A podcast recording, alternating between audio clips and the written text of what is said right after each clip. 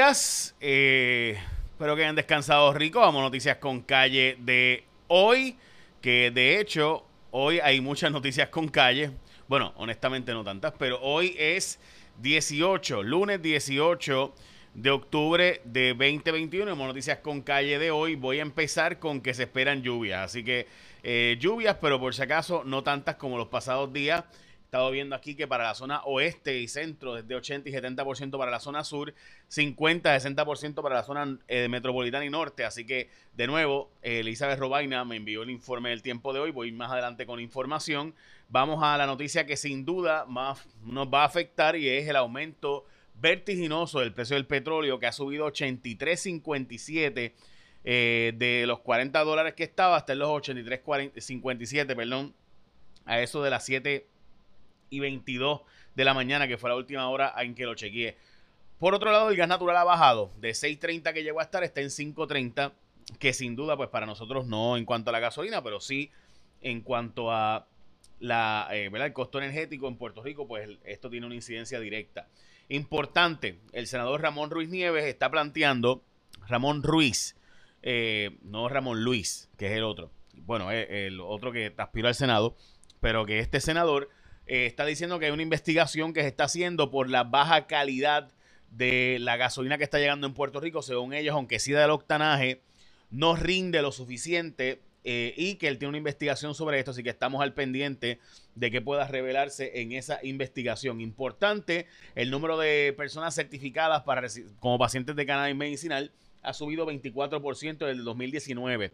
Una mujer en Filadelfia, esto en el New York Times, se apareció en todos los medios de prensa del fin de semana. Esto ocurrió donde esta mujer estaba siendo violada por un deambulante, y ninguna persona al lado de ella intervino para evitarlo. Dice las autoridades que los vídeos de seguridad sí mostraron lo que estaba pasando, y duró como 8 minutos el abuso, mientras que personas que estaban al lado no hicieron absolutamente nada a pesar de ver lo que estaba ocurriendo. Los problemas de suministro en Estados Unidos continuarán por lo menos hasta el próximo año debido a problemas con la transportación, según Pete Buttigieg, que creo que todo el mundo sabe, ¿verdad?, que el jefe de transportación de los Estados Unidos, nombrado por el presidente, que fue el de los que compitió, de hecho, contra Joe Biden. La tasa de positividad está en 2.3%, o sea, sigue habiendo transmisión comunitaria, pero las hospitalizaciones han bajado de a 104 a 101. Hoy no se reportan muertes por segundo día consecutivo, así que importante, sin duda, pues las medidas contra el COVID han estado funcionando.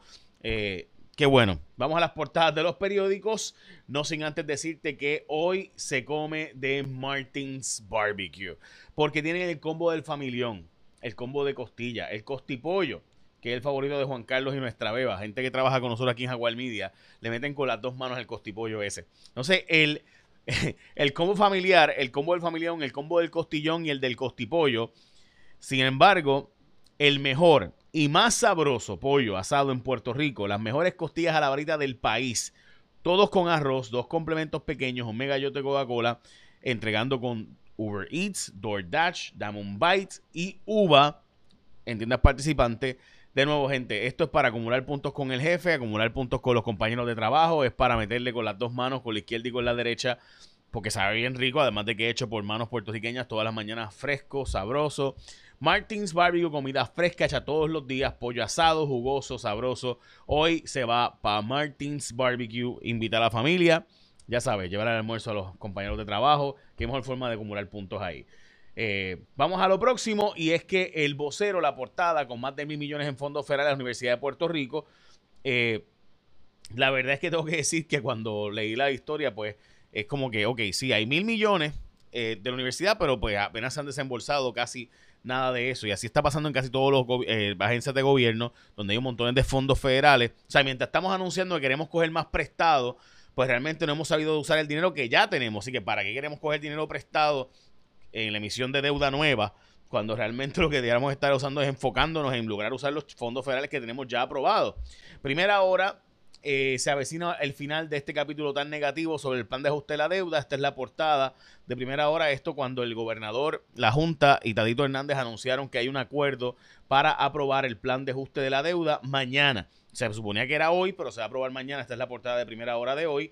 La portada de del Nuevo Día, perdón. Lo mismo, anticipan que el plan de ajuste será aprobado mañana. Es lo que dice hoy la portada del periódico El Nuevo Día. Mientras que la portada del Nuevo Día del domingo fue una amenaza del café puertorriqueño. Esto es por una... se descubrió que ahora que están dándose finalmente después de María... Usted sabe que el café tarda 4 a 5 años en darse, ¿verdad? Así que después de María ahora es que viene a darse el café. Y cuando se está dando, pues resulta ser que hay un hongo que está pudriendo parte de nuestros granos de café en Puerto Rico. Otra noticia importantísima es que ante el Senado Federal está la confirmación... del juez Gustavo Gelpí como juez de circuito de apelaciones del primer circuito que sitúa en Boston, y este sería el sustituto entonces del juez Juan Torruella como juez de Puerto Rico. Ok, hablemos de las asignaciones de la Universidad de Puerto Rico. Mire, mi gran molestia con esta noticia es que a todas estas la Universidad de Puerto Rico sigue pagando su deuda. O sea, le han quitado 400 y pico de millones de dólares a la Universidad de Puerto Rico, pero ella sigue pagando la deuda y no ha reestructurado su deuda cuando las otras entidades del gobierno sí han reestructurado su deuda. Y esto honestamente es un poco, o sea, demuestra un poco la agenda en contra de la Universidad de Puerto Rico. Ah, que la universidad tiene que reinventarse, de acuerdo. Que la universidad tiene que buscar sus propios fondos, de acuerdo. Que la universidad tiene que reinventarse y hacer 20 cosas adicionales que no ha hecho, sí, de acuerdo. Que tiene que bajar gastos, que hay un montón de profesores que no investigan, no publican, no nada. Todo eso, de acuerdo. Pero ¿qué lógica tiene que la entidad que le han quitado 400 millones de dólares siga pagando la deuda mientras que el gobierno central y otras entidades que tienen más fondos que antes no la están pagando? Entonces es obvio que hay que reestructurar la deuda de la Universidad de Puerto Rico, que se paga con las matrículas, dicho sea de paso. O sea, lo que usted paga como matrícula universidad no es lo que va a pagar la, ¿verdad? A los profesores y demás. Eso es lo que da es para pagar las deudas de la universidad. Pero bueno. Ok, hay una columna hoy de Natalie García. Esta es una joven abogada de asistencia legal que honestamente me parece una buena columna. Ella está planteando que el proyecto de Rodríguez Bebe y la senadora Gretchen Howe es un proyecto, y de William Villafaña, es un proyecto que lo que busca es hacerle justicia a personas que llevan muchísimos años, que ya son rehabilitados, que han demostrado en la cárcel que sí deberían estar libres y que no pueden porque la ley le establece que les corresponde libertad bajo palabra a los 35 años. Recuerden que la libertad bajo palabra no es automática, sino que es una junta que evalúa si hay o no, esa persona se ha rehabilitado o no, y todos los, ¿verdad?, los asuntos legales y los asuntos sociales, los asuntos psicológicos, y entonces se da la libertad. Por otro lado, pues hay personas que honestamente yo me inclino más en esa posición, que piensan que 15 años es demasiado poco, ¿verdad?, para darle libertad bajo palabra a alguien, y que nuestro sistema pues no está rehabilitando. La pregunta es, ¿le botamos la llave?, que es lo que ella está planteando, ¿verdad?, en su proyecto, en su columna del periódico El Nuevo Día. Como saben, hay una discusión ahora de cómo se va a hacer para escoger el presidente de la Comisión Estatal de Elecciones, porque se declaró inconstitucional el que el Tribunal Supremo fuera quien los escogiera. En Puerto Rico no se está listo para el sistema de transmisión ¿verdad?, y demás, para poder cambiar a carros eléctricos todavía en la isla, porque el sistema eléctrico no está funcional. Entonces me dio risa porque Daniel Hernández, que era el director bajo la Autoridad de Energía Eléctrica, denuncia que más del 50% de las subestaciones de la red están obsoletas, no necesitan reparación sino reemplazo. O sea que están reconociendo que no hay capacidad para poder cambiar, ¿verdad?, las subestaciones en ¿verdad?, estas zonas donde llegan antes de llegar a tu casa, y el transformador de tu casa, eso sale de una subestación, ¿verdad? Pues en esas subestaciones pues dice que no necesita reparación sino reemplazo, y lo dice, ¿verdad?, quien fue el director bajo energía eléctrica de esa división. Así que es interesante que ahora está con Luma, dice, oye, están obsoletas. Ajá, ¿de verdad?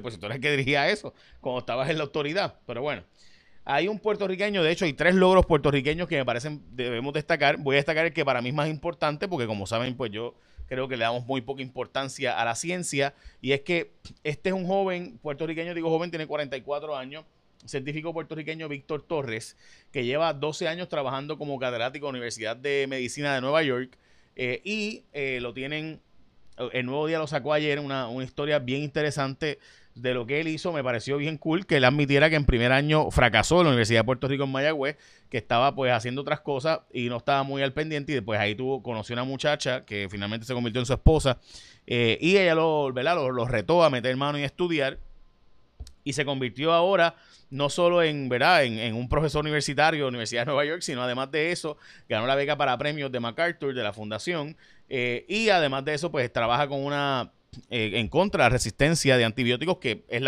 todos los microbiólogos y todos los infectólogos dicen que la verdadera pandemia a largo plazo será la resistencia de las enfermedades a los antibióticos, porque pues cada vez se recetan más y, ¿verdad?, el agua y los alimentos, especialmente las carnes, usan un montón de antibióticos y pues están haciendo que enfermedades se vuelvan resistentes, y ya hay enfermedades que básicamente no hay tratamiento porque los antibióticos no están funcionando. Pareció bien interesante esa entrevista, muy buena. Dicho sea de paso, de ayer El Nuevo Día, y una historia, ¿verdad?, que todos podemos fracasar en algún momento y echar para adelante posteriormente. Así que lo felicito al microbiólogo Víctor Torres. Eso fue un logro. El Nuevo Día lo publicó hoy. En El Nuevo Día también, Bomba González, Jonathan Bomba González, que es un boxeador puertorriqueño, logró un título mundial en una decisión dividida contra la Pulga Soto de México, en las 108 libras. Bomba es tremendo chamaco, todo el mundo lo quiere mucho en Cagua. Y también una puertorriqueña, Janina Ruiz, se convirtió en la nueva Miss Petit Internacional. La primera vez que la isla se alza con este premio, que se fue en El Salvador. Así que de nuevo tenemos un científico, un boxeador, un atleta y una reina de belleza hoy premiados a nivel, ¿verdad?, internacional y reconocido. Algunos han fallado en lo fácil, es la portada, esto está en Primera Hora, la historia de ética gubernamental y cómo los alcaldes son los que más fallan aquí, y esto todo el mundo sabe que eso es lo que se detecta, gente, lo que no se detecta. La autoridad de acueductos advierte que 8 de cada 10 restaurantes no cumplen con las trampas de grasa y aceite, y pues tiran por los alcantarillados, con lo que eso tapa las tuberías. Es terrible el efecto que tiene. Se va a reconstruir empezando esta semana los molinos de Naguabo. Esto es una exclusiva del Vocero de hoy, bien interesante, porque pues los vecinos hablan a favor de ese sistema. Recuerden que el huracán María se lo llevó, supuestamente van a poner unas APAS mucho más grandes. Bueno, aclaran dudas. Ayer hubo una reunión sobre el plan de ajuste de la deuda. Yo creo que todo el mundo sabe mi posición sobre esto. He dicho que me parece que no tiene desarrollo económico asegurado, y al no tener desarrollo económico asegurado, esto va a ser, en mi opinión, negativo para Puerto Rico, no ahora, sino en 5 a 6 años. Dicen que no recortan las pensiones. Bueno, lo que pasa, gente, es que si le damos a los bonistas los 14 billones que le corresponden a ellos ahora, antes que le vamos a dar un cheque de 7 billones a los bonistas, de inmediato esto se apruebe, y después una emisión de deuda nueva de 7 billones más, básicamente 14 billones, y son a 5%, así que ellos de inmediato los pueden vender porque están pagando el doble y el triple de lo que está pagando el mercado. Pues eso va a provocar, en síntesis, que eventualmente, si los recaudos no dieran, pues va a haber que cortar las pensiones, que aunque ahora están garantizando, entre comillas, veremos a ver. Mi punto para eso es que hace falta un fondo de desarrollo económico, que si le demos los 7 billones, no los 14, 7, y los otros 7 los que nos quedemos acá con ellos, que la Junta, junto con el gobierno y los bonistas, todos lleguen a acuerdos de 10 proyectos, 20 proyectos de infraestructura crítica de desarrollo económico para Puerto Rico, y cuando crezca la economía, entonces volvemos a pagar eso el restante, ¿verdad?, de la deuda.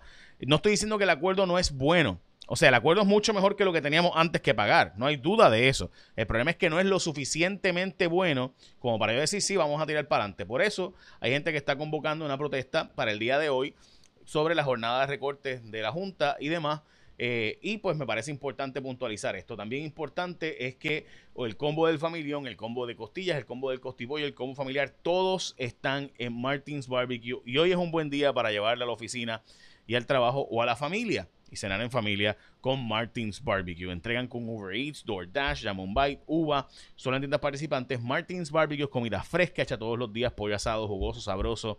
Hoy se va para Martin's Barbecue por el combo familiar, el combo del familión, el combo del costillón y demás. Ya saben, el favorito de Juan Carlos y de Beba también, by the way, de nuestro equipo de trabajo. Bueno, Elizabeth Robaina me dice que hoy se espera que vengan lluvias más en la tarde, que la mañana será soleada, pero entonces en la tarde la probabilidad de lluvias en el centro y oeste es de 80%, en el sur y suroeste es de 70% y 60% en la zona norte y zona metropolitana de 50%. Las temperaturas estarán entre 83 y 89 grados, 90 grados, el índice de calor no me lo dijo, así que no lo sé. Y entonces el oleaje está planchadísimo, 1 y 2 pies, básicamente, ¿verdad? Eso me dice Elizabeth, yo no sé, yo estoy leyendo lo que ella me escribió aquí. Ok, así que de nuevo, écheme la bendición, que tengan un día productivo.